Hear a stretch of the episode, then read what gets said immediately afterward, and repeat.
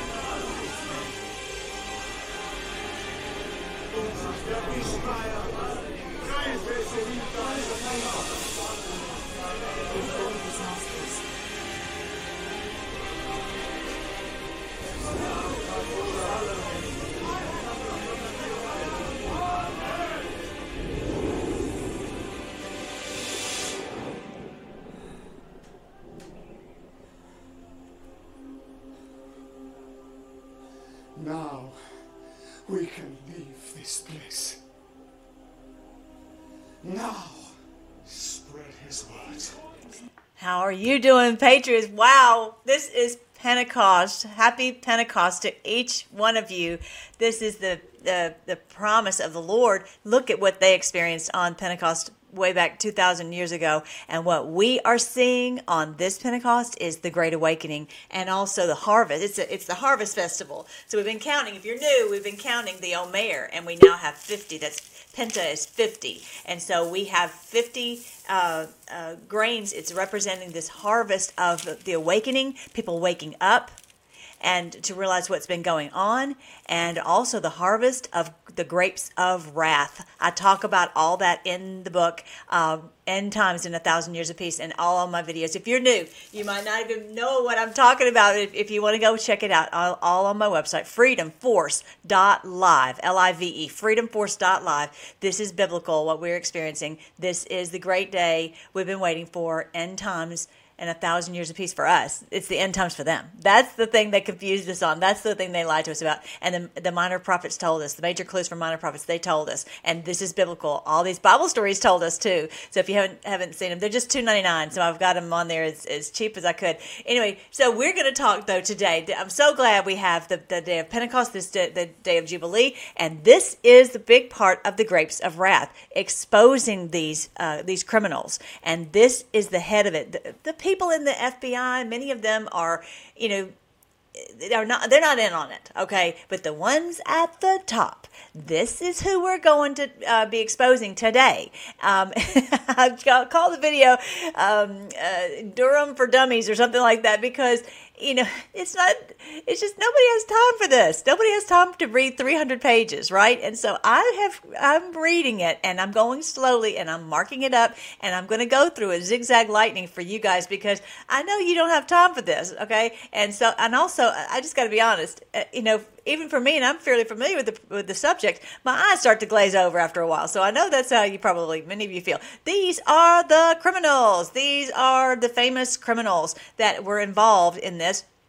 And on the famous uh, video, uh, The Plan to Save the World, it says our founding fathers would have hung them for treason. Yeah, this is treason. What they did. We're ta- We're not talking. This is a little patty cake. This is not some little nothing burger. This is a real burger. this is a big, big, giant uh, burger. And so all these people, you and you're going to become more and more familiar with these people because we all need to really know, you know, what's what it is that they have done to us, which is treason, and of course, you know, spying on our president. And Durham has been working on this investigation for four years, and so he's come out with this 300 page article uh, document, and I will make sure that you have the PDF to that uh, in the link below. But bottom line, um, you know, we're going to go through it, but he is exposing them for their crimes against us. I did uh, part one. This is part two, and so let's go. So here is the a summary summary of basically what this whole uh, debacle is about the Trump dossier from the opposition research to federal evidence. Okay, start right here at the bottom. Perkins Coie is a law firm representing the Clinton campaign and the DNC, and they hire this company called Fusion GPS. Let me see if I even have a picture of that. No, I didn't end up doing that. But anyway, um, they so so Hillary Clinton hired Fusion GPS, sorry, Fusion GPS to get opposition research on President Trump because they wanted to, um, uh, you know, find some kind of dirt on him. Well, the thing is that after all these years, they still can't find any dirt on our wonderful president. What does that tell you? Anyway, so yeah, they they hired Fusion GPS to to get some dirt. Well, Fusion GPS hires uh, ex British spy Christopher Steele to compile this Trump dossier. You call it a dossier, it's still a bunch of baloney, but you know, don't care what you call it. That was in June 2016. The election, of course, was in in November 2016, and they're starting to panic because they realize that Trump is, his numbers are going up, up, up, up, up. Steele compiles the dossier based on info allegedly obtained in part from Russian operatives. Okay, so we're going to go into some of these operatives today. Danchenko, we're going to talk about him a little bit because you want to make sure you know who that guy is. The FBI opens an investigation into alleged collusion between the Trump and Trump campaign and Russia in July 2016. So, it, but they they they didn't have any probable cause. They just opened it because they wanted to, basically, and they were headed in for Trump.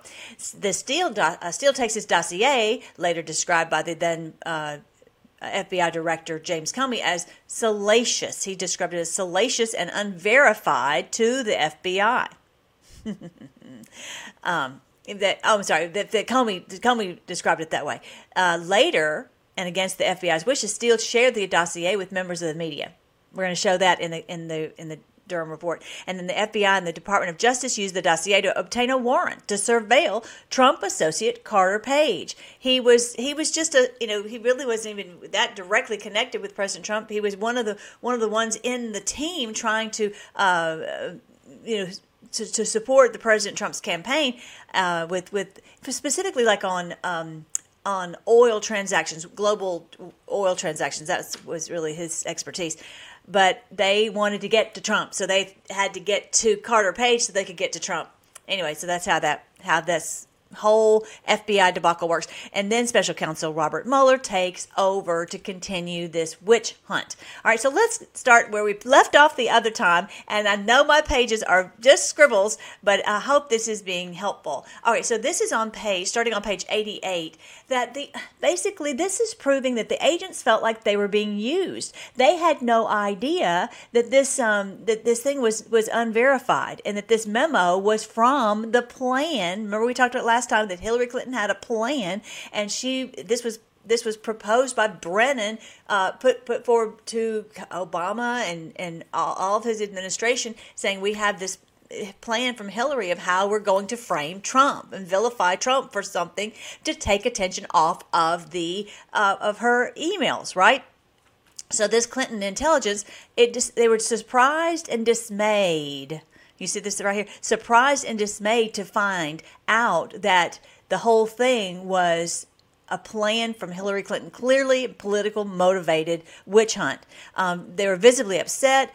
and emotional. They they'd never been apprised that the Clinton plan intelligence had never seen the aforementioned referral memo.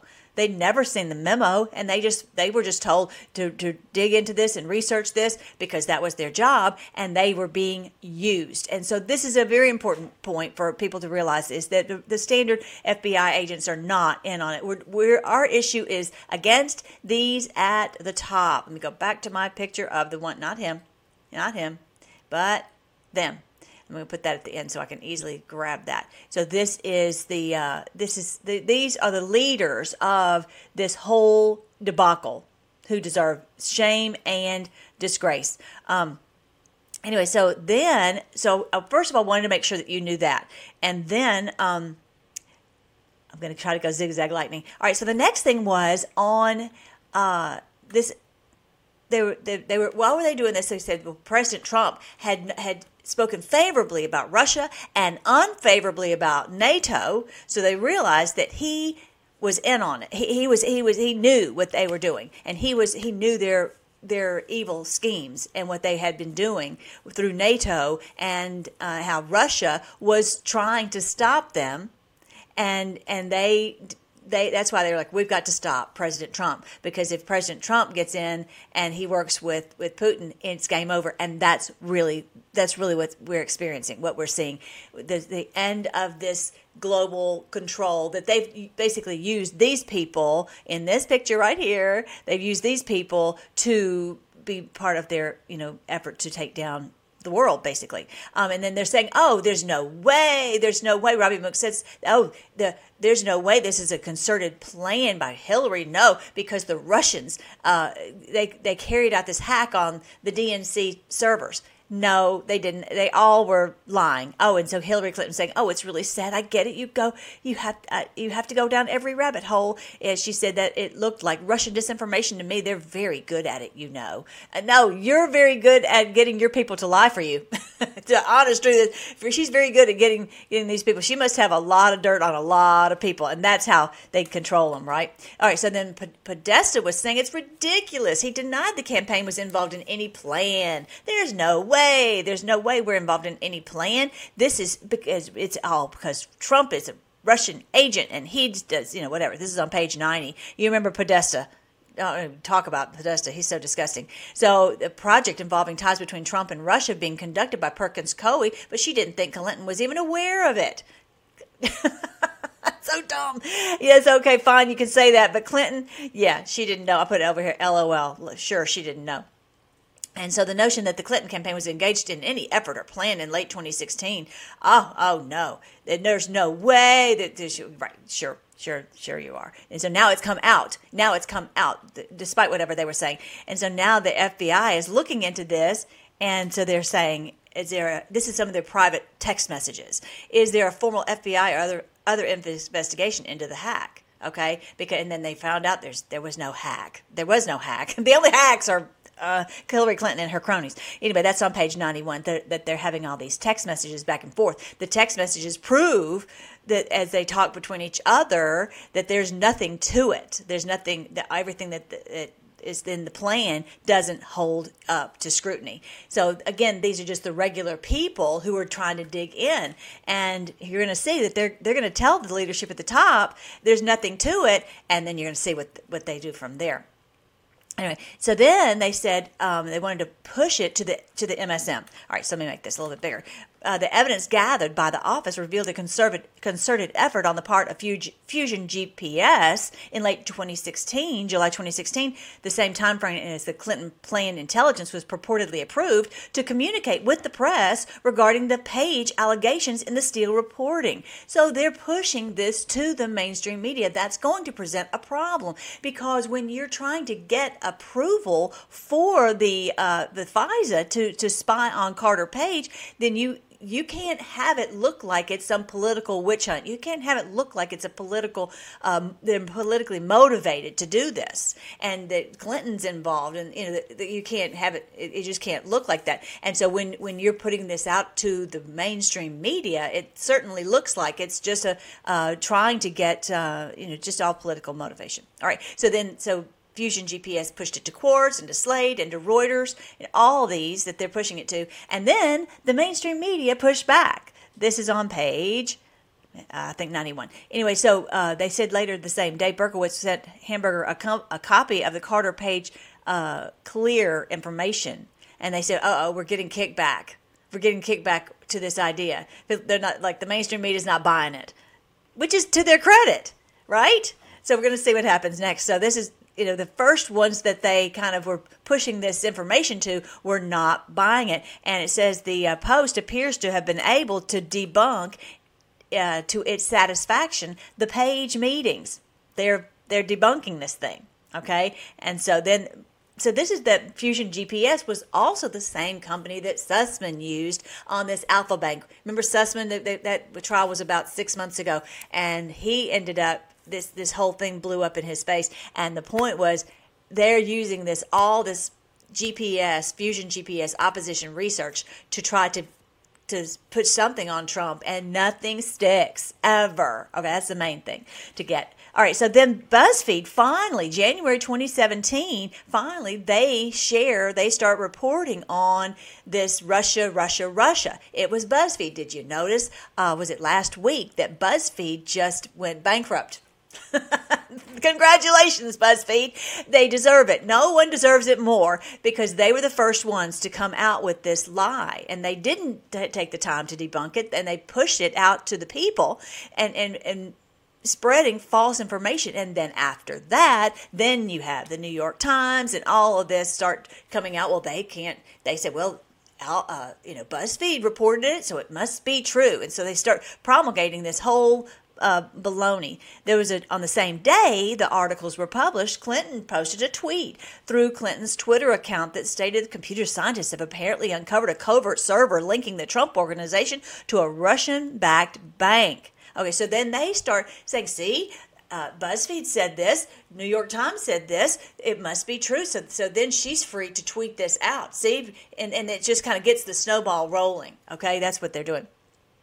So they would say, no, we have a secret hotline that may uh, be the key to unlocking the mystery of Trump's ties to Russia. Right? And the whole thing was made up and how they use all of their cronies to make this happen. So then the um, the Alfa Bank allegations were part of a Clinton campaign plan to tie Trump to Russia. So both of these things, from Fusion GPS, the the, the Steele dossier, and the Alfa Bank all part of the plan. All right, so then the uh, it was all clearly being manipulated by Hillary Clinton. So the FBI was, and he's saying this in the Durham report uh, that that um, a more deliberative examination would have increased the likelihood of, an al- of alternative analysis hypotheses and reduced the risk of reputational damage both to the targets of the investigation as well as ultimately to the FBI. In other words, if they had taken a little more time and ta- and been more you know careful before they started doing this, then their reputation wouldn't be damaged. Well, too late. Their reputation is trash. We realize what they've done, and and they did this on purpose. They and they this devil may care. They didn't even care that that um, what would happen to the FBI or President Trump or anything. The FBI thus failed to act on what should have been when com- combined with other incontrovertible facts, a clear warning sign that the FBI might then be the target of an effort to manipulate or influence the law enforcement process. They were being manipulated by HRC in her campaign, and they were either, you know, they willingly did it. They willingly did it because they they are on Hillary Clinton's side, and they're using this this you know the politicians are using this government arm to to destroy their political enemies. Clearly, clearly that's exactly what, and he's saying this in the report. And then he talks about, well, whether these failures by the U.S. officials amounted to criminal acts, however, is a different question. So, as we know, he didn't come out with any uh, indictments against these people. He's just putting it out there in plain language. And if you remember, uh, I think June 30th is when uh, Durham is going to go before the, the Congress to talk about this. And so that's why, in the meantime, we're going to get ourselves full, thoroughly steeped in this information so that we understand what is going on with this Durham investigation. So it's going to, he took four years to come up with this. It's going to take us a little while to really all soak all this in. And what did he call out. He said they failed to prevent themselves from being used by a political uh, party to destroy another their political opponent. Okay, and they they shouldn't have done it. And you know, he says whether this is a criminal act is another question. Well, we will get to the bottom of that question and we will hold these people accountable. And that's really what it goes back to on the cute little picture that I have here that they, our founding fathers would have hung them for treason. This is treasonous. This is treason. No doubt about it. All right, so let me go back to where I was. So BuzzFeed and then the criminal acts. So they knew, let me, uh, let me read this. Whether these failures by U.S. officials amounted to criminal acts, however, is a different question. In order for the above described facts to give rise to criminal liability under federal civil rights statutes, the office would need to, for example, identify one or more persons who knew the Clinton campaign intended to falsely accuse its opponent. Okay, so that that's going to be a matter for discovery and for um, uh, going before a court of law in a criminal investigation. Okay, so you know against each one of these people, and he, I don't know that. I mean, I guess he's saying he didn't he didn't go into that into that go into that. okay? So he said also, in order to prove a criminal violation of the false statements and or obstruction statutes by a government official, the office would need to prove, the office of, of the Durham investigation would need to prove that the official willfully and intentionally failed to inform the FISA, the FISA court.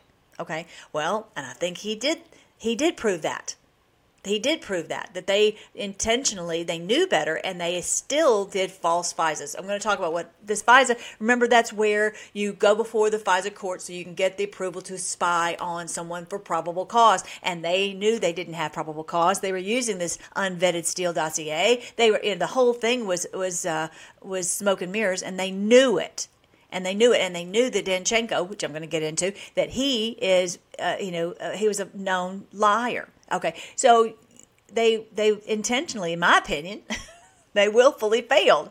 Okay, so again, treason. All right, and so then it says that the criminal violation. Okay, let me back to, back up to this other page. Let's see. It says similarly, similarly, to prove a criminal violation of the perjury statutes, the office would need to prove many, among other things, that the official made a false statement to the court with knowledge of its falsity rather than as a result of confusion, mistake, or faulty memory. Okay, so you, uh, that's you got. It's hard to prove, but did they knowingly lie? Did they knowingly uh, put false statements out there knowingly? And that's really what it boils down to with Clinesmith. We're going to get into that. This is Clinesmith right here. No, that's Clinesmith right there. And he was found guilty. He had admitted that he was guilty of knowingly providing false statements to the FISA court, and he was held in, in an account. Well, guess what? Guess what? He is he's been able to get away scot free. Now he's working as a lawyer, maybe not for the FBI, but he's working as he's got another cushy cushy position. And that's what they always do is they protect their own, their cronies. All right. So then um, it says in some, this is the very end of this whole section C, where he's going into, you know, the, the, the you know what they what they did here on uh, um, bringing up this. Let me see if it, I don't have it right here in front of me, but just this whole section. It says, in sum, the government's handling of the Clinton plan intelligence may have amounted to a significant intelligence failure. He says may have. I would say it does, but he says it may have.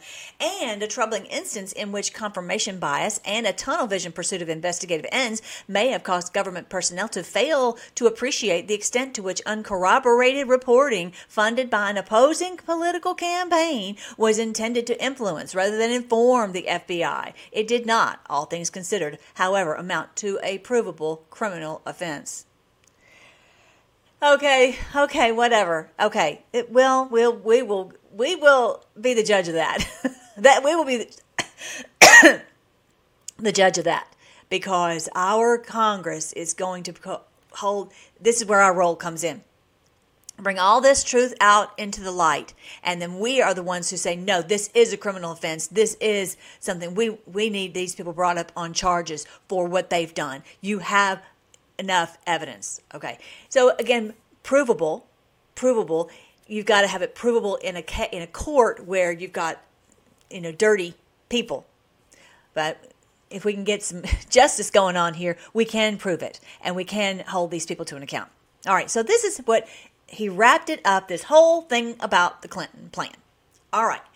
Then then, remember I was showing you this picture of Carter Page. This is the picture of Carter Page. This is Carter Page, just a regular guy. He's trying to support the the, the Trump campaign with his understanding of the um, the oil industry and answer their questions. And all of a sudden, can you imagine? He's brought into this whole debacle where they're spying on him and turning his his whole life upside down, which is exactly what the FBI does. And they care not for any person or how it may affect their lives. All right. So then, so here, um, it says. Okay, so this is this is where it starts on section D, the Carter Page FISA applications in um, on April 1, 2016, Perkins Coie, a law firm acting as counsel to the Clinton campaign Hillary for America, retained Fusion GPS. We've already talked about that. This Washington, D.C. based investigative firm to conduct opposition research on Trump and his associates.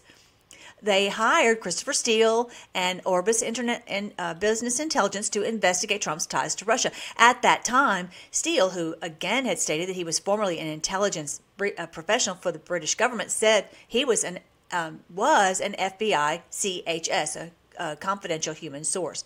Beginning in July 2016 and continuing through December 2016, Fusion GPS and Steele prepared a series of reports containing derogatory information about purported ties between Trump and Russia. According to the reports, important connections between Trump and Russia ran through campaign manager Paul Manafort and foreign policy advisory Carter Page. That they ran this stuff through him. That he's part of this Russian. Uh, uh, uh, intelligence operation. Okay? No, that's them. They're the ones who are taking money and bribes for uh, a pay for play scheme. That's what the Biden administration is doing, and then the Obama one. But anyway, so so they were careless that they did not give the facts. Okay, is that the page?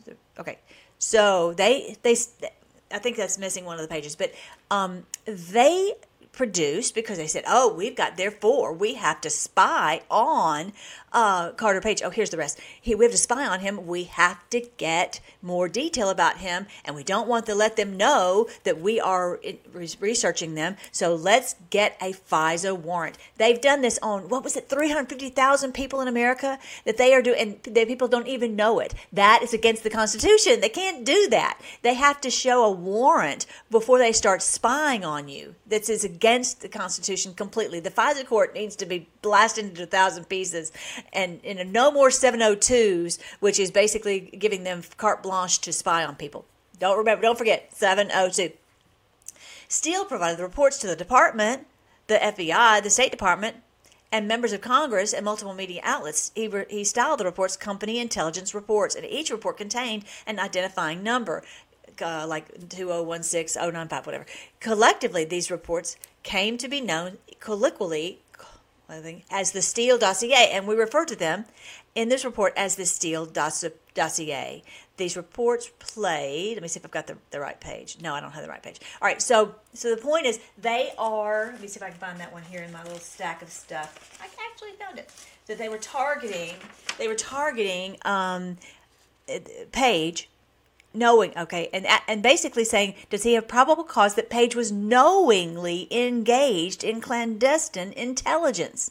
Did he knowingly was he knowing and that's really what the the the proof has to be that he was he you know potentially being used by someone or did he know was he knowingly a part of this? Well he wasn't part of it knowingly or unknowingly he because it, it found out they found out later that it, wasn't even true. But they would have to prove against him personally that he knowingly was was involved in these clandestine intelligence activities. But the problem is they didn't really want to get him. They wanted to get trump. They're trying to get trump not carter page. All right so then um, uh, at the very bottom and i should have this page. I don't know where i Okay, maybe I, I, guess I don't have it. All right, I'll just read it to you. This is on page 99. The um, they had major omissions in the FISA document that they sent in to get the FISA approval. Omissions of material fact. The FISA court has stated were the most prevalent and among the most serious problems with the page applications. Omissions of material fact. Yes, he's wor- he's talking to the Russians because he has bad business with the Russians, but they didn't put that in the FISA application. They just they they left that out. Okay, so um, and also the OIG for its part found it in its review of the application's targeting page at least 17 significant errors or omissions, and so many and basic and fundamental uh, fundamental errors. They you know, this FISA application was it was criminal because they knew it and they did it on purpose okay? And that's where it goes where it goes into this next page where it says the fbi was careless the OIG review also found that FBI personnel did not give appropriate attention to the facts that cut against probable cause. They knew that he there was no probable cause for Carter Page. Can you imagine this happening to you? And the FBI is bringing all its its money and manpower to bear against you, saying that we, have got to spy on this person. This person's involved in criminal activities, and it's all made up, and they know it. Okay, so then, eh, despite this, despite this, they were skeptical of the information used um, uh, in the page FISA applications.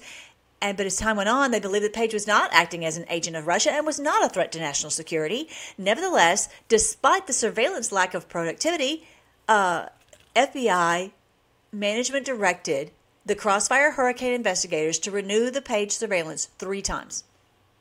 Despite the fact they knew that there was nothing to it, they knew. And it's talking about the leadership, the management. Okay, this is what it keeps pointing to in the in the uh, uh, Durham report. Is it's the management. It is not uh, the people. Okay, hold on real quick. So check this out. It says. Indeed, prior to receipt of the Steele reports, the FBI had drafted a FISA application on page that the FBI OGC determined it lacked sufficient probable cause. But within two days of their receipt of the of the Steele reports, they they began they they they got the FISA approved. Yeah, to buttress the probable cause. But but the Steele thing was baloney. It was it was it was all it was unvetted. But they used that so they could get the FISA pushed through. Yet even prior to the initial application on pages uh, page case agent one recognized that the FBI's reliance on the uncorroborated and unvetted Steele reports could be problematic. Duh. When they just make something out of whole cloth. That's a big problem. So this is this is some of their their internal text messages between each other. Hopefully the sources, sub sources are legit. So the source we know is a liar, but maybe their sub sources don't lie right? Uh, this guy says we, we may have to take calculated risk with the reporting if we're pressed for time. Calculated risk. There eh, is that is that the kind of justice system we want? This is what they've been doing, and they're being pushed by management to do it. So this uncorroborated nature of the allegations and the lack of insight into the reliability of Steele's sub sources it's, it's all throughout this thing that this whole they knew it was smoke and mirrors. So then you've got this attorney Kevin Clinesmith. He's being pushed by Comey. Okay, let me show you Kevin Clinesmith again. That's not it. This is not that's him. Here's Kevin Clinesmith. He's that attorney who who was the one basically as the attorney he was the one who had to sign off on this FISA and it, that's that's the why that's why he was the one who held who was held to an account because the other ones were saying, well, we just gave it to the attorney because he's the one who's got to be responsible, right? And that that's not going to hold water when we get true uh, true justice. But here, so then here's Comey right here. Remember in that famous song, you know, and. Uh, uh, what difference at this point does it make, right? Comey was the one who was pushing Kevin Clinesmith not him again, sorry, Kevin Clinesmith to uh, push this thing through there and to get this FISA done. So that's why they said, he said, basically, this is the way it works. If you uh, if, if something happens and you get in trouble, we will cover you. Don't worry, and you'll be you'll be uh, you'll be in a, even a better position, a better you'll get even a better job, a cushier job if you just play along and do as we say. Yeah, Kevin Clinesmith And uh, yeah, it says here, I think it's in one of the words, it says wordsmith. I think that may be where he got his name because he's a wordsmith. He's real good at lying, in other words. That's uh, that's that's his uh, his specialty. Um, they, they all actually are very, very good at it. So this leadership was pushing to get this going. Again, this is on page, if you want to read it, this is on page 102. So the recollection also in, is also is inconsistent with the email traffic and other FBI records in which the inclination on the part of the department personnel to move cautiously and FBI executives to move quickly are made clear. So the the regular, you know, regular people are saying we need to go more slowly and make sure that we have all the T's crossed and the I's dotted. But the ones at the top were saying pushing it, pushing it, pushing it because they know here it is July 2016, the election's coming up in November. And they've got to get this thing into the mainstream media. That's their that you know this is clearly a witch hunt um, for on President Trump, not on Carter Page, obviously. For example, in tw- uh, October 2016, a, ma- a meeting took place involving Priestap, Strzok, and um, and this OGC unit chief and the special assistant Lisa Page. Okay, so this is way back in 2016, and on this, it's proving they have lots of questions about the source's motivation, their reliability, as in Steele, you know, why is he doing this? Why is Fusion GPS doing this? Is this something that's just in a political uh, fighting? You know, that Hillary basically, basically Hillary Clinton. Okay, we don't know who his subsource is or who their subsources are. So even Lisa Page is saying we don't really have a lot of this detail, even in her notes. Okay, and you're going to find here in a little bit in the next couple of pages, they're saying, okay, no more memos. Don't write anything else down. Everything on this whole case has to be done orally. What does that tell you? It's you know that the whole thing is uh, a big cover up because they don't want to have any paper trail. Um, so then here it says, uh, let me see, I don't think I have to worry about that one. All right, so then it says on page, I think 103, let me see if that's where we are.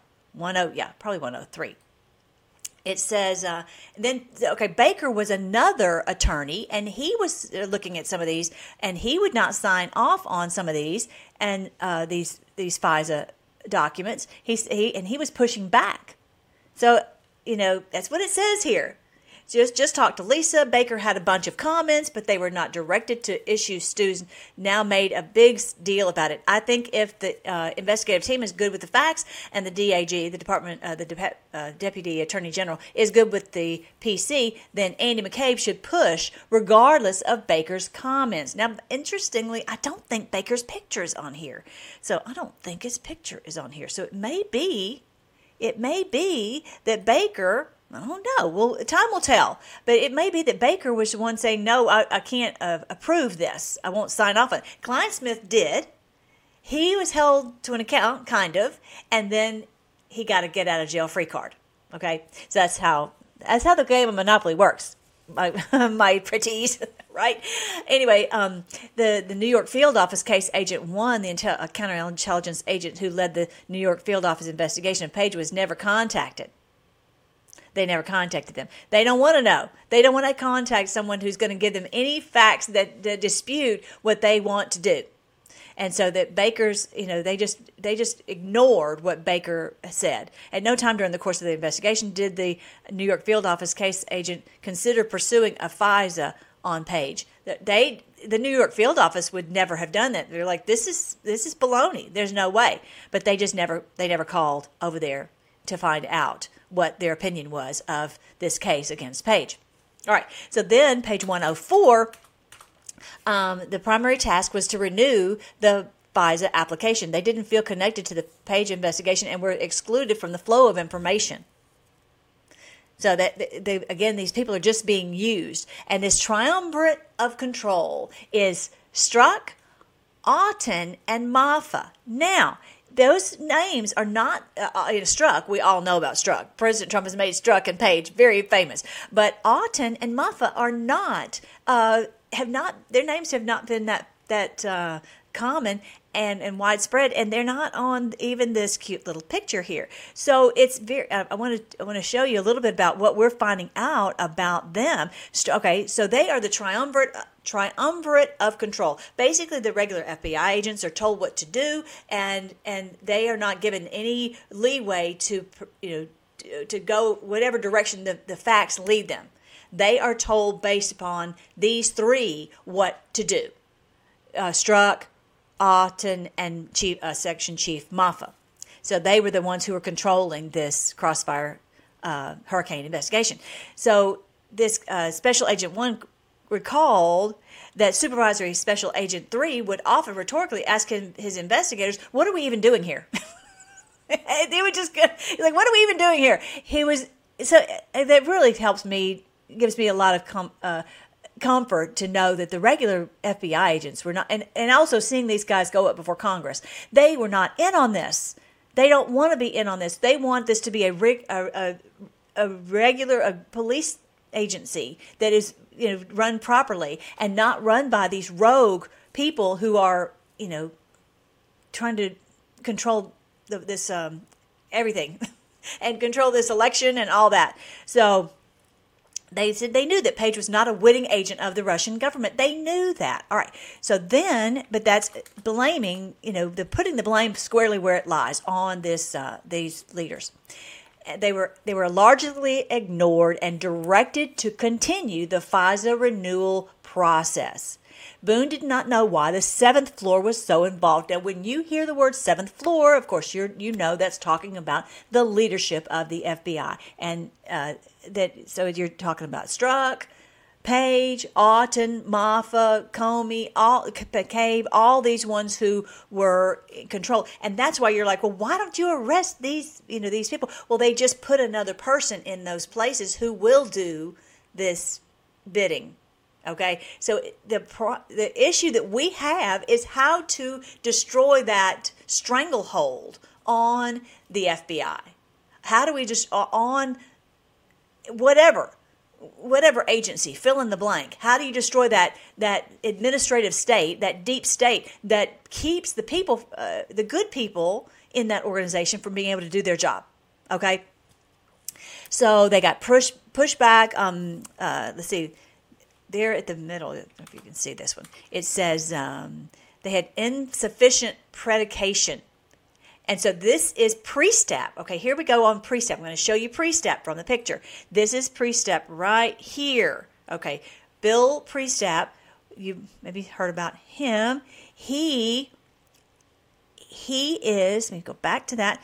Look at this one right here. It says Boone recalled occasions when during Crossfire Hurricane, Priestap would direct field offices to open cases on particular targets associated with the Trump campaign, and the field offices would push back due to insufficient predication.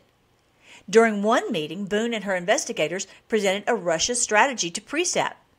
And Boone, Boone could sense that Priestap was visibly upset by their strategy and walked out of the meeting. In other words, don't confuse me with the facts. I don't want to hear anything about that eh, we're not going to move forward with the FISA. I don't want to hear anything about that know, what you think is really going on with Russia. He maybe they were getting too close to the truth, likely. And so he walked out of the meeting. And he said, I'm not, I'm not, you know, that's not the way we're going to go. And they just, he had nothing. It appears when someone walks out of a meeting, it's because they don't have the facts on their side many times, right? And so he was like, we're going to do it my way or the highway and that's that's how they, they did it. So Supervisor uh, Special Agent 2 signed all three renewals of the Page FISA application. When interviewed by the office, Supervisory Special Agent 2 stated that after the initial FISA surveillance of Page, the investigators had low confidence he was a witting agent of the Russian government. Hello, duh. So that uh, it says here they had um, uh, a person a U.S. person is an agent of a foreign power if there is probable cause to believe that person is a knowing agent knowingly engaged in clandestine intelligence activities on behalf of the foreign power or knowingly helped another person to such activities. This is an affirmative determination. So I think this is where it goes into that they're going to they're going to hope that they get more information that proves it.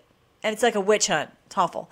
When the FBI, what the FBI knew from its intelligence collections as early as 2017, what the four unnamed current and former U.S. intelligence officials claimed that Trump's campaign personnel personnel being in touch with any Russian intelligence officers was untrue. This is on page 106. It was untrue. They knew it was not true. And they keep going. Look at this one here. However, official documentation reflects all three of these highly concerning claims of Trump's related con- contacts with Russian intelligence were untrue. Right there untrue. In, indeed, in a contemporaneous, a contemporaneous critique of the Times article prepared by Peter Strzok, who was steeped in the details of Crossfire Hurricane, all three of the above referenced allegations were explicitly refuted. I mean, this it couldn't be any clearer. Dur- Durham is blasting them that they did this and they knew it was untrue. That's why when I was talking about before, we have uh, something provable that they that they knew that they did it wrong. This is proving it. They knew that it was untrue, and they. I mean, his report proves that they knew it and that they did it anyway. That they that they they moved forward with the uh, investigation on page when they knew it wasn't true. Um, then then this this one's go, actually going into something about Flynn. But oh, at the bottom it says Steele subsources. Okay, so that all this Steele dossier Okay, we're going to go into that here if I can ever get to it. The Steele dossier uh, subsources could not, could have been compromised by the Russians at a point in time prior to the date. Uh, so they're they're saying that these people who are on this dossier are compromised and likely either compromised or lying. So they and so they knew that in their own documents that they're saying this. Okay. Um, and so this is what this is on page. Oh, let me see if I can go back. Page 108. This is where he says, "No more memos." Uh, acting section chief two told headquarters analyst three that they appreciated the team's work, but no more memos were to be written. The instructions, which headquarters analyst three described as highly, highly unusual, and it says here he confirmed that the team was told not to write any more memoranda or analytical pieces and to provide their, find, their findings orally. The uh, OGC attorney one advised the office that what Corsi said was not right in any circumstance. It was the most inappropriate operational or professional statement he had ever heard at the FBI the attorney uh, stated that directive from Corsi was really, really shocking to him, and that he was appalled by it because everything, uh, you know, they, they have to document everything step by step by step. And this, uh, yeah, that proves right there to them, and they were in shock about this, and that's why you've got so many whistleblowers. And so many of these whistleblowers who are coming out, uh, they likely, I, I got to say this real quick. Matt Gaetz just said he's going to put before the House that any whistleblower has their their their they lose their job or lose any money that the government will will make sure that they get their back pay, all their and they get paid in full. That, that that's a that's not fair. That's against the Whistleblower Act completely, right? So just hoping for these poor people who are whistleblowers, but we, you know, they this is this is a big whistle right here. But for people to who are in these positions to say this is exactly what happened to me we're trying to do our job. We're trying to exonerate uh, page and they keep pushing to to uh, to keep spying on him because they have this political witch hunt against President Trump. All right, so then let's get into the Steele dossier if we can ever get there. This is a lot. This is why I'm reading it for you instead of you having to do it. So you're welcome. Christopher Steele is the FBI confidential human source, CHS, confidential human source, and he was uh, brought in by Ohr. Okay, so then I'm going to show you the pictures of Ohr, and there's a, a husband and wife team. Here is uh, Bruce Ohr right here. That's Bruce Ohr, and then his wife Nellie Ohr, and they were deeply involved with bringing in this uh, this guy Christopher Steele into the FBI and and uh, and getting him basically working for the Clinton Foundation. Okay, so this is where they are, you know, used by the Clinton Foundation to uh, Clinton uh, uh, campaign to to to get the FBI to do their dirty work. Okay, so uh, beginning on 2010, Christopher Steele started providing information to the FBI on a range of subjects, including but not limited to Russian oligarchs and corruption in international soccer competition. So, uh, Steele had been introduced to his eventual FBI uh, handler by former DOJ official Bruce Ohr. In 2013, the FBI formally opened Steele as an FBI uh, confidential human source, and handler Agent One would serve as Steele's primary handler over the course of his service as the, an FBI source. Steele would eventually be closed as an FBI source in November 2016 for disclosing his status as a CHS while providing information to the media regarding his work with the FBI uh, with the Fusion GPS. So this guy, he ended up shooting himself in the foot, foot Steele did, when he exposed all this to the mainstream media. Um, but you know that that that's that's what it ended up happening in the future. Okay, so this is Ohr has brought him into the fold. Uh, the using department official Bruce Ohr as a conduit con- continued to receive information from Steele despite the closure as a CHS despite the fact that he's been fired. Okay. So they brought this in, the Steele dossier. I'm not going to go into it because it makes me so disgusted. But they, the first thing that Steele comes out with is that President Trump had been at the Carlton, the Ritz Carlton in Moscow, and had done these golden showers. I'm not going into it. It's too disgusting. And that's what they come out with. That that's and, and you know the people, the ones who are reading it are like, really? They just don't believe it. They just don't. They just. It just doesn't appear to be President Trump style at all. It, but they, that's what they come out with. What is what is their thinking? What is their thought process? What kind of filth is going on in their minds if they think that that's going to hold water, right? Um, and his ultimate client was senior Democrats supporting Clinton. The Steele t- uh, told handler Agent One that Fusion GPS had been hired by a law firm, and his ultimate client, his ultimate client was senior Democrats supporting Clinton. He was working for Clinton.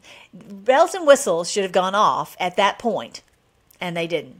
They are, you know, uh, they, he notes this meeting reflect that HC, HC was aware of his Steele's reporting. HC, as in Hillary Clinton. What else could HC refer to? Here at the bottom it says um, he stated that HC referred to Hillary Clinton. He could think of no other individual in that context to whom HC could possibly refer. Steele claimed that prior to his July 5, 2016 meeting with handling Agent 1, he and Chris Burrows, his co-principal at Orbis Business, had decided that the information collected by Steele had significant national security implications and should be provided to the FBI. Oh, this must be, we need to tell them about what President Trump did with this golden showers in Moscow because it's going to be a problem for international, you know, uh, security, whatever, blah, blah, blah. These people are disgusting. All right, so then on page 111, the New York field office didn't believe it. They're like, this is crazy. This is crazy. Their initial reaction was disbelief. And they thought it was politically motivated. Again, this is on page 111. They're like, nope, there's no way. This is a bunch of malarkey. This is this is baloney. This is this is a politically motivated witch hunt. Uh, they knew that he worked for. This is the New York field office. The New York field office said no way, but the Washington field office was pushing it. Okay, so I want you to understand there's differences in the different field offices too.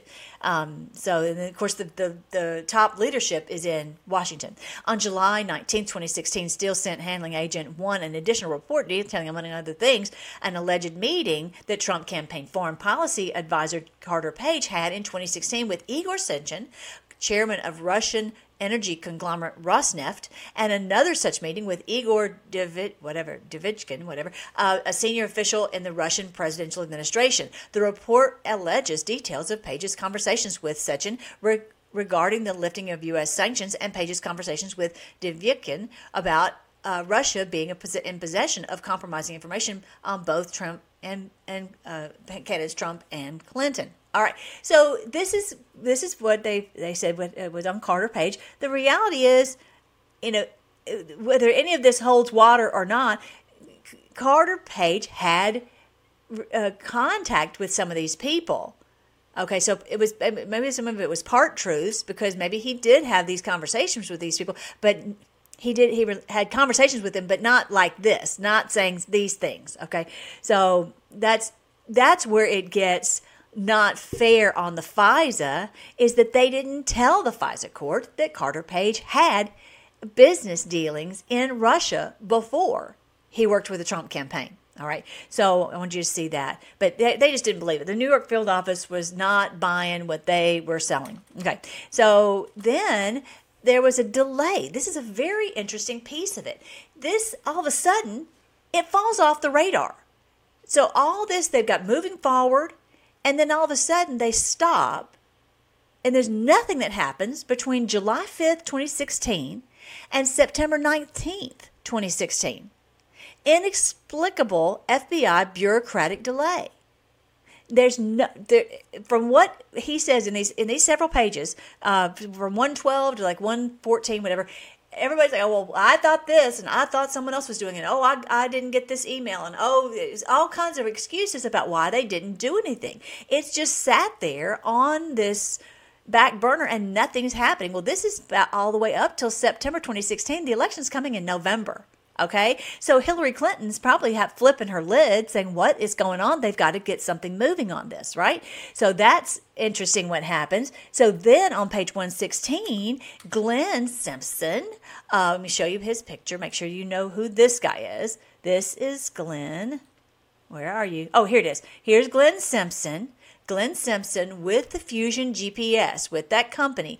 They he immediately went. Okay there's all this delay. So, Glenn on page 116, uh, there's a note. Uh, also, note is the fact that on August 22nd, 2016, Glenn Simpson of Fusion GPS asked the DOJ official Bruce Ohr to call him. Bruce, hey, my bud, over at FBI, give me a call.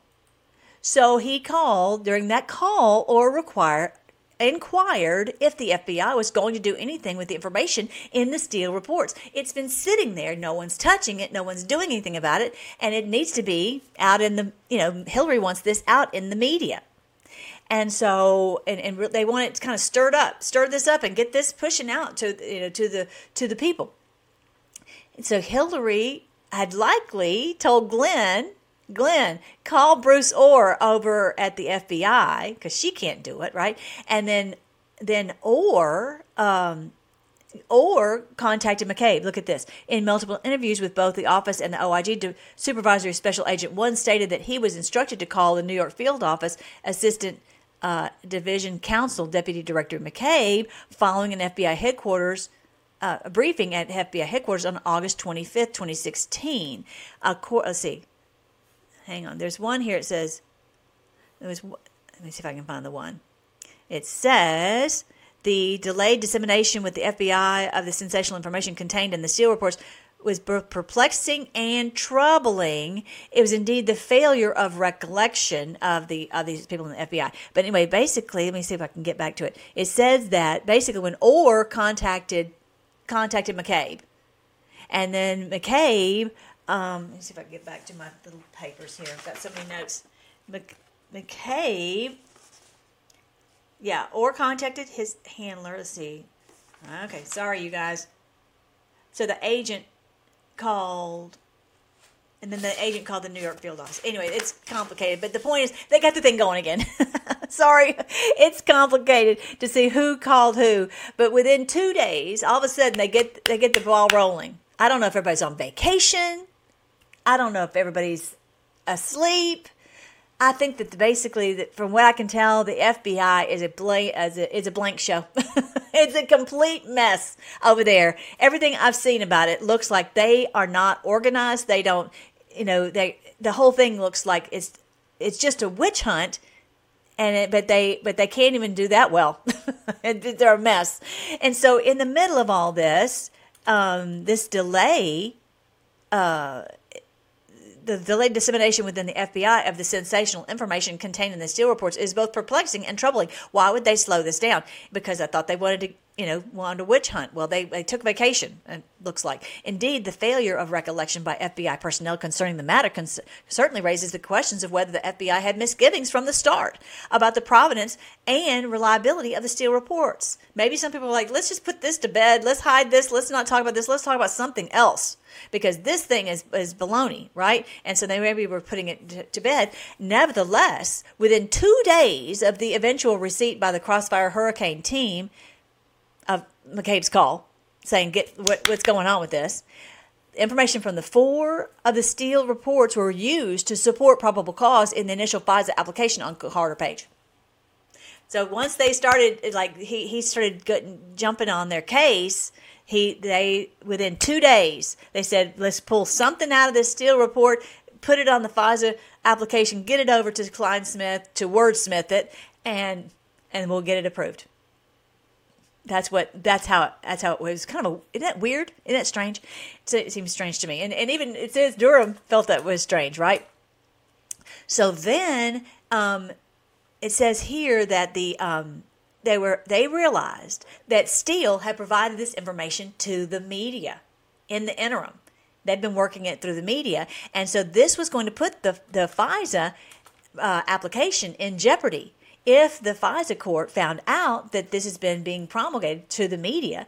And so you've got this whole, it's, it sounds like a whole big witch hunt. Okay. So they told Steele, look, look at, get a load of this. During the meeting, the interviewers informed Steele, in sum, that the FBI might be willing to pay Steele in excess of a million dollars if he could provide corroborating evidence of the allegations contained in his reporting. The FBI had admonished Steele about the need to have an exclusive reporting relationship with the FBI. In other words, don't go telling this to the media. That that dirties dirties the whole investigation. It, it has to be exclusive to us. And they offered him a million dollars. What does that tell you? Even after a million dollar offer, he could not corroborate any of this against President Trump. That is amazing. Our president is as clean as a whistle. Okay, look at this. Um, in turn, okay, so catch this. The FBI had been aware of the fact that Steele had been providing his reports to the State Department too. He'd been reporting it to the State Department through his acquaintance, uh, Jonathan Winer. In turn, Winer had been providing the reports to, among others, U.S. Assistant Secretary of State for European and Eurasian Affairs, Victoria Nuland. Remember Victoria? She her picture should be on here. Her picture should be on here. Oh my gosh, don't tell me you don't have Victoria Nuland on here. She is, remember, she's the one who's handing out bread to the people in the streets. I mean, she is just disgusting. This woman is, yeah, she is awful. She's awful. And, uh, oh, yes, we'll help the poor. She doesn't, uh, yeah, she was involved in so many things she's involved in. I can't even go into it right now. Um, all right, so I want you to get back to, yeah, we got no more memos, disbelief, prodded by or two days probable cause. I think I'm right here. Okay. So they offered him a million dollars. They said, um, you know, but then they find out not only is he, is he trying to sell this to the media and get this out in the media, he's also selling it to the State Department. So this is all, I mean, everybody knows about this thing. it is like front page news. And so this really hurts their ability to get a, a warrant to spy on uh, on Carter Page. So when they but then they bring in Kevin Clinesmith, that young that young guy. I've got this is so hard for me to do. This guy right here, Kevin Clinesmith. They they bring him in and they say, okay, we need you your help, Mister Clinesmith, to wordsmith this in late 2016, September 2016, just like it was talking about no, in September. Um, they received a draft copy of the Carter Page application from Clinesmith. The draft copy included information contained in the Steele reports that first had been provided to Crossfire Hurricane Team September 19th, 2016. And so uh, they, let's see, on October 2nd, the, the attorney emailed the draft FISA application to Auten. Auten is awful Okay, Auten, awful. Okay, he just remember that he uh, and also Clinesmith and all these others got this copy of this this this uh, FISA application. Embedded in this draft FISA application was a question regarding the FBI's assessment of the Yahoo News article and whether Steele had been the source of the article. So, so they're saying, okay, in the FISA application, we have to explain why this is all being out in the news. Okay, so they this is on page 120 it's if they say oh no steele has an exclusive relationship with the fbi but they were, the question was about why then is Steele talking to the press? Okay. And so Auten was saying, oh, there's nothing to it. There's nothing to it. And so then it says here, in this is the little clip that was put onto the FISA application about this whole you know, why he's talking to the press. Basically, that this this new draft of the FISA application contained this footnote that he had provided earlier, and the footnote basically said attributing the leak to the Fusion GPS to Glenn Simpson, not to Steele. Now, oh, it's Glenn Simpson's fault. He's the one who's the one who's sending this out into the press, not our guy. Our guy Steele would never, never do that. Okay, but they knew he had. But they're blaming it on, on Simpson so they can get the FISA application. Does this make sense? They need that FISA application so they can spy on Carter Page. They, and that uh, ultimately to President Trump. And so they have to find some way to push this thing through, and they have to find some reason. Oh, this in the media because this other guy working at Fusion GPS has has shopped this out to the mainstream media. All right. So, um, it's actual language that the information of the article came directly from a well placed Western intelligence source. They're saying, oh, then it must have been from Glenn Simpson, not from our guy, Steele. Okay. And so all of a sudden, um, they figured they addressed all the open questions, and then this guy says he had no recollection of what was the conversation uh, that, that, that uh, putting this FISA application together. Everybody all of a sudden gets this terrible memory when they start asking them details about why they put all these things in the FISA application and what was what was the thought process and what were the conversations. I don't remember. Every that tells you right there when they start saying I don't remember something's very fishy. Okay, so here is this footnote per the FISA application. Source one footnote provided.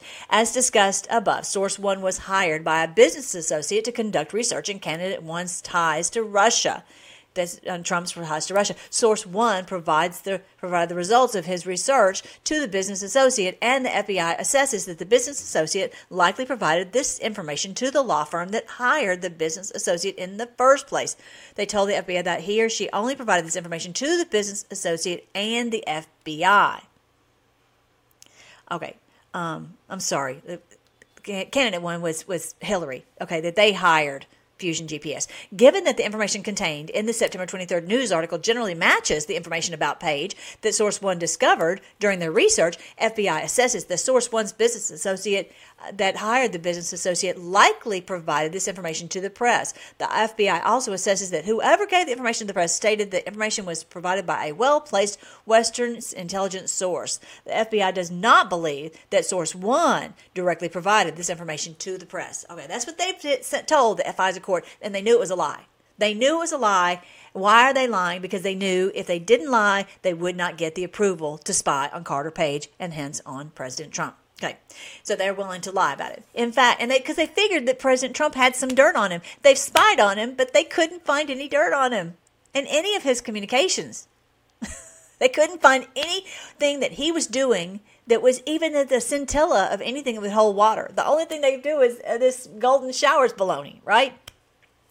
Um, in fact, by this time, the FBI knew the statement. Source one told the FBI that he or she only provided this information to the business associate. It in itself was not accurate.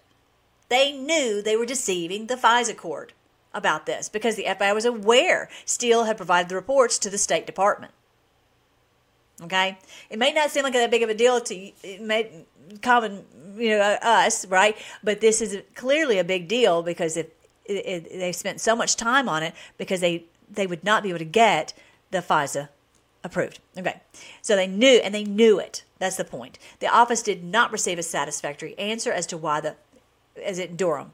Durham did not receive a satisfactory answer as to why the FBI initially believed that Steele provided that Steele provided the information directly to Yahoo News, and then subsequently came to believe that Fusion GPS and or Clinton campaign's law firm provided information to Yahoo News. Which is it? Which is it, you guys? Was it Steele or was it was it uh, Glenn Simpson? And why do you? I don't remember. Because you're lying. That's why. and in fact, Steele later admitted to the OIG that in September and October 2016, he and others from Fusion GPS provided journalists, including Yahoo News, with allegations against Page. Why did the FBI's assessment change? Say it with me to get the FISA approved on Carter Page. Okay, so again, if you want to see the smoking gun, it's on page 122. Who knew the smoking gun was on page 122? All right, so then there's uh, they changed their story, the potential uh, given Steele's interactions with Yahoo News, the uh, the questions about his potential bias raised by Evans and Odak were completely justified. They, he radically changed in order to provide the FISA application. Okay, so um, this is an interesting way that Durham phrases this. Interesting words. OI attorney uh, one opined that in hindsight, he should have been less deferential to the FBI. This right here, less deferential to the FBI, given his concerns about the validity validity of the assessment.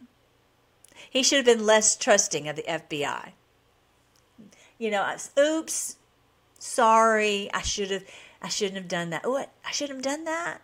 That's against the rules. Oh, sorry, oops. These people, they lie and then they say, "Oh, sorry, I didn't mean it. I didn't mean to do that." These people are such liars. So, in, in the next section, section seven, the Steele reports are included in the page FISA application. Uh, they reported they relied on the Steele reports to get probable cause, th- for three different FISA renewals to spy on him, but the FBI didn't believe there was sufficient probable cause. And look at this. Moreover, not a single substantive allegation pulled from the Steele reports and used in the uh, initial page FISA application had been corroborated at the time of the FISA uh, submission. They hadn't proved anything. When they did the FISA application, the whole thing, they used the Steele dossier, but it was they, they hadn't vetted any of it. They hadn't corroborated any of it. The FBI obtained a, a total of four FISA orders targeting Page, which authorized intrusive electronic surveillance and physical searches of certain items of his property. Believing that Page was knowingly engaged in clandestine intelligence activities, but they knew better. But they still, not only on all of his all of his devices, all of his phones, all of his, all of his text messages, everything was completely open to every uh, them to, to know all this information on a witch hunt. But also, they went to his home. They busted in his door. And so then they had this wordsmith, this Clinesmith guy, Attorney One, informed the office that his subsequent primary responsibility was to wordsmith the application and to give information regarding sources. But it lacked sufficient probable cause to move forward of course, as we know. Then um, it says on page 125, um, it, Durham calls this a major omission. The failure to provide this information to the FISA court was a major omission in that the information clearly had the potential to affect the analysis of any bias in Steele's reporting. Um, and then this attorney says, I recalled that the FBI's primary focus was on Steele's past reliability as an FBI CHS. Oh, but Steele, I just relied on the fact that he's been such a great CHS for us in the past. This must be the continuation. I just trusted he's always done such a great job. This must be all legit too.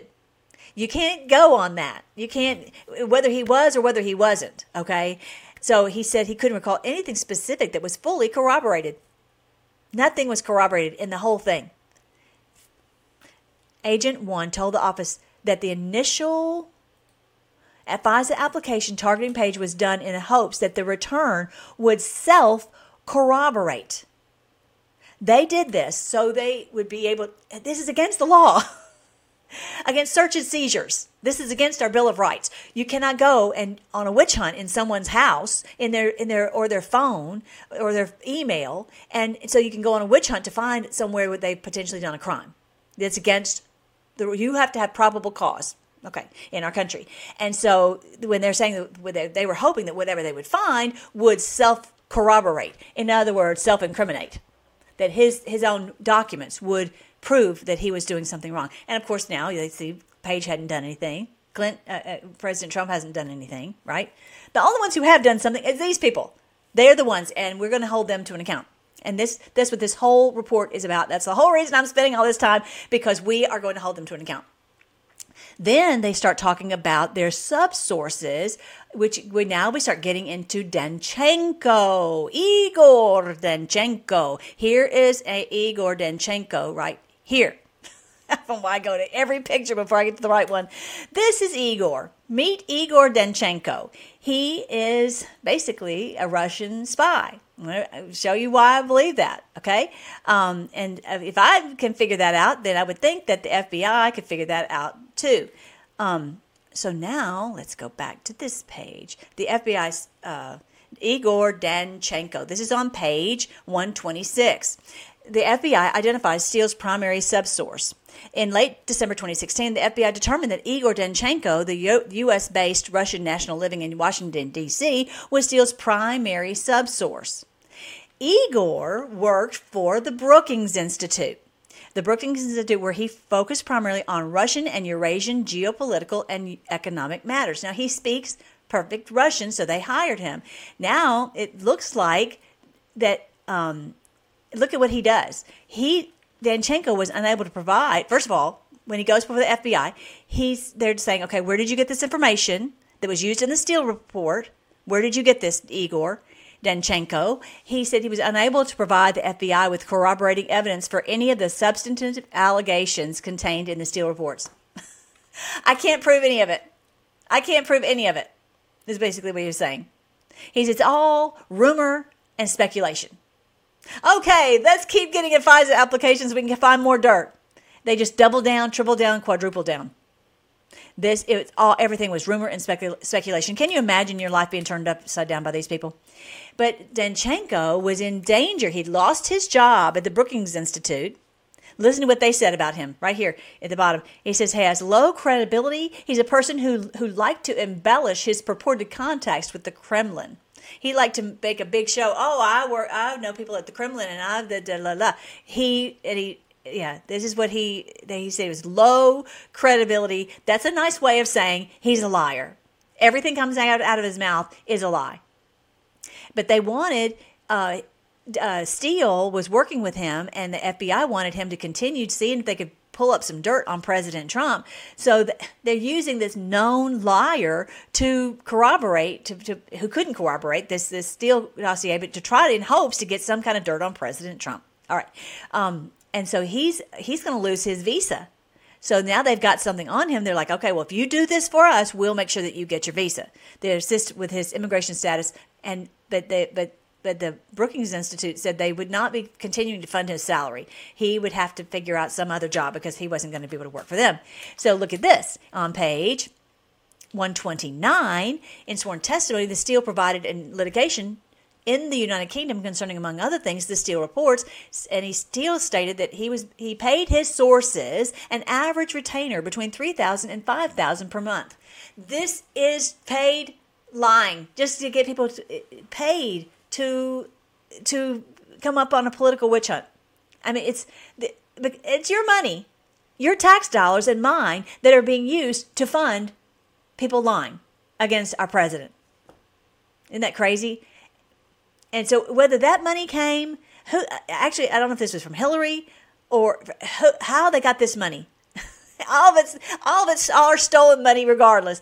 They are using all this money to get people to lie and to and to tear down our our republic. So now in, in section c the prior counter espionage investigation of danchenko and the fbi's failure to account for his possible motivations and allegiance. Danchenko had been asking people for classified information and that he would pay them money for it they got, you know, I'm going to go into where, who, where this guy came from. Here, uh, there's another page talking about that.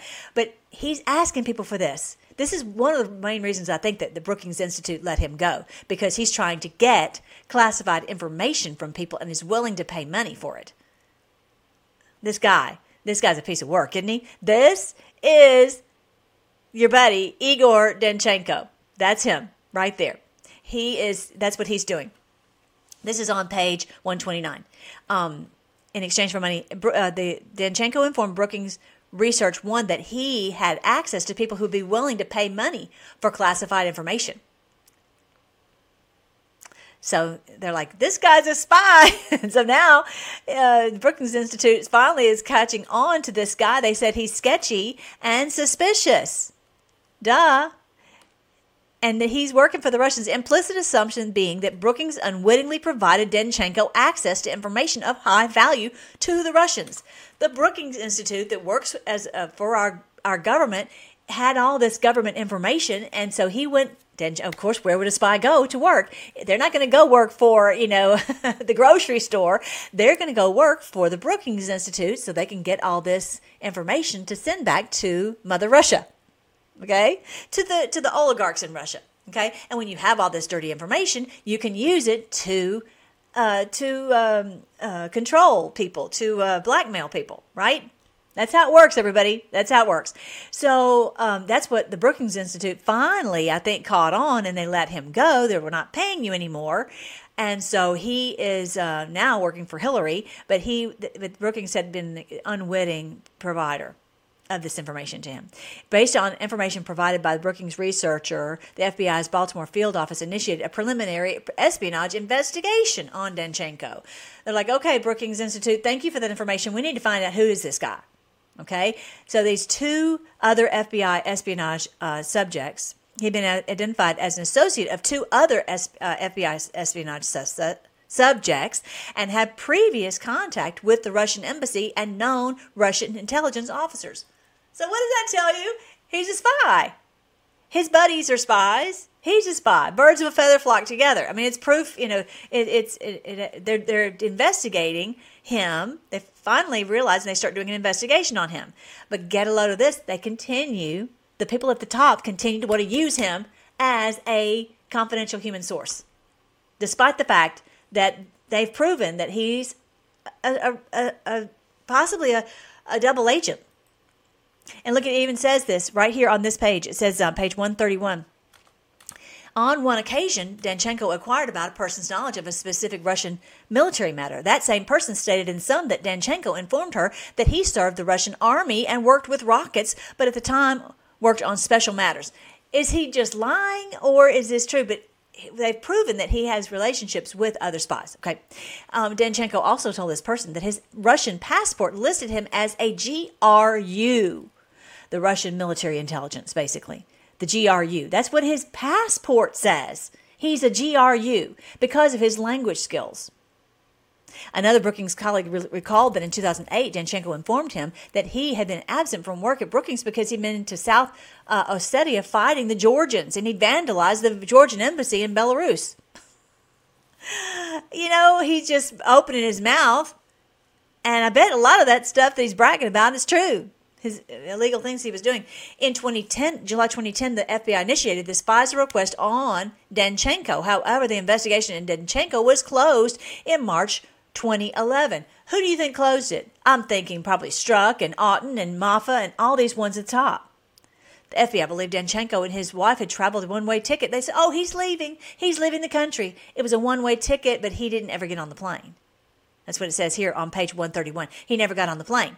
So they are using that to, oh, we're closing the closing the investigation. He's gone. Close the investigation.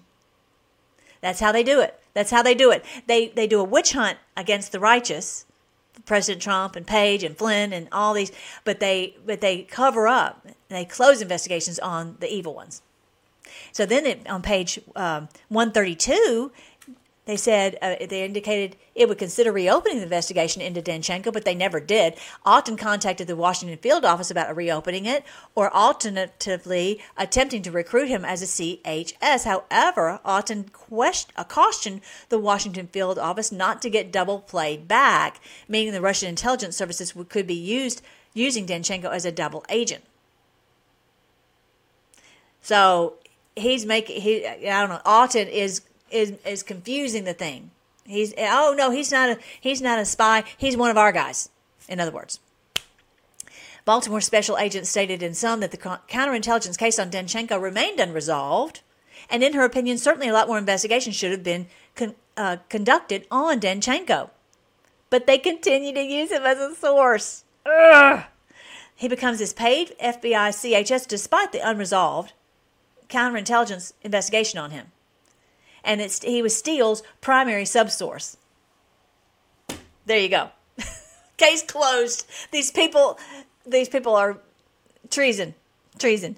So uh, then Auten does an, uh, an interview with Danchenko.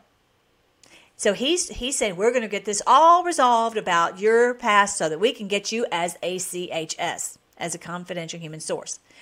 Um, he stated in both interviews with the office and as a trial witness in U.S. versus Danchenko uh, the game plan for the January 2017 interviews was to have Danchenko identify his sources for the allegations contained in the Steele report and to provide evidence to corroborate the allegations contained in the Steele reports. As Auten testified in this in this hearing during January 2017 interviews, Danchenko was not able to provide any corroborative evidence related to any substantive allegation. He couldn't provide any proof of any of it in the Steele reports and critically was unable to corroborate any of the FBI's assertions in, in, against Carter Page either. Nevertheless, following the January 2017 interviews, Crossfire Hurricane leadership reached out to the Washington field office to recruit Danchenko as an FBI CHS. Get a load of this new name. I've got a new name for you, everybody. His name is Kevin Helson. I gotta tell you these names. Helson. This other guy's Mafa, as in mafia this other guy, I don't even want to tell you about what I think about Strzok, but that's another thing. So, um, when you Helson, H E L S O N, change it to L L, and you realize he's a son of hell. He is uh, he assigned uh, assigned to a counterintelligence squad at the Washington field office was selected to serve as Danchenko's source handler. So now he's got a new hand. Uh, uh Danchenko's handler is Helson. He was selected because he was a senior agent and knowledgeable of Russian matters. In early March 2017, Helson prepared the Danchenko source opening documentation. In preparing them, he incorrectly noted there was no derogatory information associated with Danchenko, and that Danchenko had been a prior subject of an FBI investigation. He, he left all that out, just leaving that. Oh, forgot to put that in there. It was clearly not true. So, so uh, Durham, the office was uh, failed. They say he, they failed to revise the paperwork because of the purported belief that the prior case was just hearsay. It was just hearsay. Well, then put it in the report. You know, you can't just you know that's way that's the way they do it. And get a load of this. Helson had gone on this program called the Sentinel. The Sentinel is like their their their database where they can search all this. On March 7th, 2017, they have proof that he did this. He went on to the server and he found out about this investigation on on uh, on Danchenko. That he searched and he had he found the investigation, but he, he couldn't remember doing it. He queried the counter espionage case on on uh, Danchenko, but he had no recollection. The, so the FBI opened Danchenko as a CHS without ever resolving the Baltimore espionage matter or examining the file. Because why? They want him to get Trump. They don't care anything about Danchenko, right? Helson and Auten are creeps, and they're saying Auten advised him, Helson, that the case against Danchenko was interesting but not significant. There's nothing to it. There's no fact that he's he's uh, trying to pay money for for uh, for uh, secret confidential data? No. Interesting, not significant. Remember this Hell Son and Auten Awful. Okay, Auten didn't inform Helson that he had previously assisted in the in the Baltimore investigation. Helson didn't reach out to the Baltimore agent when Danchenko was being evaluated by the this validation management unit. So they've got this before you uh, approve someone, you've got this whole unit that goes into uh, to to investigate to see are they someone that we want to use as a, a confidential human source. Okay, and so they can they give their recommendation. The the FBI agents don't have to take that recommendation but they are that's what their job is is the VMU to to vet someone. So that takes some of the pressure off of the FBI agents. They can do their job because they have another independent group that's that's vetting these people. So um, it says here that the VMU is examining him I mean, I know. Let me back up. It says there was a lack of. Durham says there was a lack of curiosity. That's a great way of saying it, huh? A lack of curiosity in who Danchenko was and what his past was. They had a lack of curiosity. They made no further efforts to examine the unresolved espionage case until the VMU exposed those security issues surrounding Danchenko in May of 2019. So the VMU, the Validation Management Com- uh, Unit, comes in and they start to investigate Danchenko. And so they said the Border uh, Patrol, uh, I'm sorry, Customs and Border uh, Patrol said officer discovered business cards for Russian diplomats residing in England. They found that on him. Customs agents found that he had business cards from Russian diplomats and that they caught him in various falsehoods. They detailed these falsehoods that he was lying. Everything that comes out of this guy's mouth is a lie. They strongly have the opinion that Danchenko was connected to Russian intelligence in some manner. Strongly think he is. In other words, do not hire this guy. Okay? So um, they they have it says they they lack the institutional ability to do anything more than to make recommendations. They can tell the FBI agents this guy is a is you know they found these business cards and he's lying and and he's uh, connected to Russian intelligence, but they can't say you can't hire him. Okay. The FBI they they knew that they had not resolved the prior investigation uh, counter investigation on him. Count, I'm sorry, counter espionage case on him. Um, that that Danchenko's direct pitch to Brookings researcher one was was for classified information. They knew about that. They knew that Helson's documentation contained no derogatory information about him, and it was clearly incorrect. Like all of this, but they still said, "We want him. We're going to keep him. We're going to keep him," because the VMU could not force them to not keep him. Helson, um, the employment history had been noted inconsistencies and omission. His acts assessed motivation. Let me make this bigger. Um, Danchenko's background, his employment history had noted inconsistencies and omissions. His assessed motivation for providing information to the FBI had changed. His immigration applications omitted certain derogatory information, con- contained inconsistencies and falsehood. And despite his concerns about his personal safety, he traveled frequently to Russia.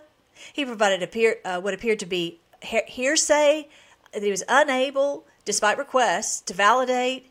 The, the VMU in, in recommended several steps to mitigate these areas, such as administering a polygraph, but these did not occur. Instead, Helson and the WFO, the Washington field office, ignored nearly all of their the VMU's recommendations and continued to operate Danchenko as a CHS until the Washington field office was ordered to close in Danchenko in October 2020. You have to get rid of this guy. He is bad news. He's he's a he's a spy. They had paid him two hundred and twenty thousand dollars to the three three and a half years that Danchenko was a CHS, and they were proposing to pay him another three hundred thousand. They were the only reason they got rid of him was because they were forced to, and why? Because Steve, uh, Danchenko is Hillary's paid liar. That's uh, in my opinion, that's what it was. That's on page 136. That's that is Danchenko right there. Okay, so now we're getting uh, this is the last page, but the next one I'm going to talk about Dolan. And we're going to start to get into who is this Dolan. Dolan is a crony of Hillary, and he's knee deep and over his head in this baloney too. And that is a direct hit. They tried to keep his name out of it but he's a direct connection to Hillary. And that's why they didn't want his name involved. We're going to get to that on the next one. Anyway, so the FBI failed to deal with the prior unresolved counterespionage case on Danchenko. He says it's difficult to explain. difficult to explain because you can't say that these people are criminals and guilty of treason. I can say it though.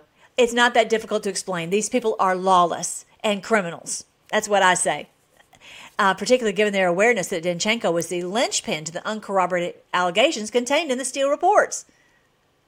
Why would they do this? Because they're in on it. Because they're in on it to destroy Trump. And that's really the bottom line in this Durham report is that it's proving that the FBI leadership was in on it to destroy Trump. Um, Danchenko's troubling history regarding a prior unresolved espionage matter, and the CHS validation report that raised various red flags. All these things raised these red flags, but they they just threw the red flags in the trash. Um, they made clear that they were not able to accurately describe the, the value or contributions of Danchenko that would justify keeping him open. Re- they couldn't tell because they are saying we. They couldn't say because we need a paid liar, because we need someone who is able to uh, help us to get FISA applications that are fraudulent. That's that's the reason. So at the very last part of this uh, this section, before it gets to D, which I can't go into today, it says that um, ignoring the significance of Danchenko's prior status as a subject of counter, counter-espionage investigation, they failed to resolve the conflict between his history and his primary subsource for Steele reporting. They failed to show through the VMU's recommendation for continued operation of Danchenko as a CHS. Helson and the Counterintelligence Division missed another opportunity to make needed course corrections to Crossfire Hurricane and in the use of Danchenko as a CHS. Why? Because they they needed Danchenko. They needed to get this crossfire hurricane off the ground to try to destroy Trump, and it hasn't happened. It hasn't worked yet. It hasn't worked, and it won't work. So I, I hope that's helpful. I hope that's helpful. Thank you, Durham, for exposing all this. It's not a conspiracy theory. This is something that we know is happening. That and, and now he's proven it without a, a shadow of a doubt. 300 something pages and so I hope that was helpful a little bit to, to kind of break it down, at least save you some time, and maybe you can listen to it as you're doing something else or driving down the road or because it's, it's it's it's not a lot of fun to read this report. I just got to be honest, but I'm going to keep going. We're going to get to the bottom of all of it because, like I said, Durham has been doing this for four years. It's important, and we need to un- really be thoroughly steeped in this, understand it through and through. And um, the the good news is everything they've they've attempted to do to President Trump has not worked. Even even with Biden going in, we see clearly that after all of this, that that that this is meant to be to have some vast changes and all put on the doorstep of Biden. And to wake and most importantly to wake up the people and the people are clearly realizing something is going on. This is not business as usual. In the past, they were able to cover up all this. Oh, we got a Democrat, a Republican, we got this and that, and and no one, you know, maybe they would be upset about this election, but now with all this coming out about just a thousand different things, whether it's Target, the transgender, the all this stuff that's coming out, the election fraud, all of this they realize something else is something bigger is going on, something bigger is afoot. So they've not been able to stop the plan. I really do believe this this plan is is working step by step by step. As and I know so many things I wish were not able to happen, but it, whether it whatever's happening, this is the Great Awakening. This is being used by the Lord to awaken humanity and to get people to separate from these cabal criminals. That's what we have to do. We have to be willing to say they have to be punished for what they've done knowingly, intentionally. We know the things that they are doing are intentional when they're forcing these businesses to do, you know, all of these things against us whether it's Big Pharma or Target or the border or any of it. We know that this is intentional. All right. The last thing I want to say, super super quick, is don't forget today is the uh, is the Omer Festival. All right, and this is again, it's um, it's this beautiful day of um, of. Uh, let me see if I can go back to it. Let me hang on real quick. I'll be right back. Today is the day before Memorial Day. We're going to have a special show tomorrow about Memorial Day. But I wanted to, before we end, I wanted to, just in case you can't watch that one tomorrow with if you're busy, um, just remember what our wonderful president said on Memorial Day. This Memorial Day, I know that everybody is remembering the fallen soldiers who have paid the ultimate price for our country. And it's a country that we all love. Last year at Arlington Cemetery, I met a young boy named Christian Jacobs. He was special. He was standing fully in a uniform. His father was a great man to him, and he was a great man to me. And Christian was standing over his father's grave, saluting. It was something I'll never forget. Arlington is a special place, and our country is a special place. As Americans, we come together to remember our great heroes on this Memorial Day. Thank you. Yes. And thank you. Let's pray before we go because I just thank the Lord for these amazing patriots who have fought so valiantly and gotten us to this spot. I'm going to tell a, a really cool story about that. I, I, really think is is a gives us a picture of um, of what happened. What anyway? It was a little clue that we get from God's word. But I'll I'll tell you about that tomorrow. But I'm so thankful for these great patriots who've gone before, who've gotten us to this spot so that we could fight and and uh, and finally defeat this enemy. It's amazing. They really have. They, if it, if they had not fought for our freedom, we would not have the ability to do what we're doing this day. I'm very, very thankful. So many other countries don't have the freedoms that we have, and so we are able to push back, and and ultimately will set the whole world free. This is the 50th day of Omer, and this is the day of Jubilee. This is the day of Pentecost. This is the day when we we proclaim liberty throughout the land, just like on our Liberty Bell. The Lord has given us a, an amazing destiny in our country, and so um, I'm thankful that we are the Omerica. We are the bundle of grain that is uh, that is the wave offering to the Lord. We offer this this to you, Lord, and we we, we bless your name. We trust that you are going to uh, bring us to Jubilee. And you're going to give us this freedom that, that the entire world desperately needs, and uh, and and and cast out these evildoers. They will be the grapes of wrath, and we will be this beautiful harvest for all the all the world. Um, thank you so much, Lord. Let's pray. Thank you so much, Lord. We just give you praise and thanks that this is your promise, and that nothing can stop what is coming because this is your plan, and that, and that you have set us in in this day for such a time as this, so that we can uh, set help to do our part uh, to set this whole world free. And we, we thank you for those who've gone before us, who've fought so valiantly and have given their lives. And we just we thank you for them and uh, ask that you would uh, bless their families in in uh, their time of of, um, of of grieving and their their that we would all just uh, give them the honor of remembering their great sacrifice. That's all we can really do is to give is just to give thanks for them and to remember what they did for us. Uh, what a great, great sacrifice for for humanity. We pray all this in your great name, King Jesus. Amen. I love you guys. I love you so much. And don't forget, don't forget to support our wonderful patriot for Memorial Day. He has some wonderful specials. He is working so hard to get these elections set uh, sorted out. So don't forget to use the promo code MELLY and you can get slippers, you can get all kinds of sandals, all kinds of great things. And I will talk to you later.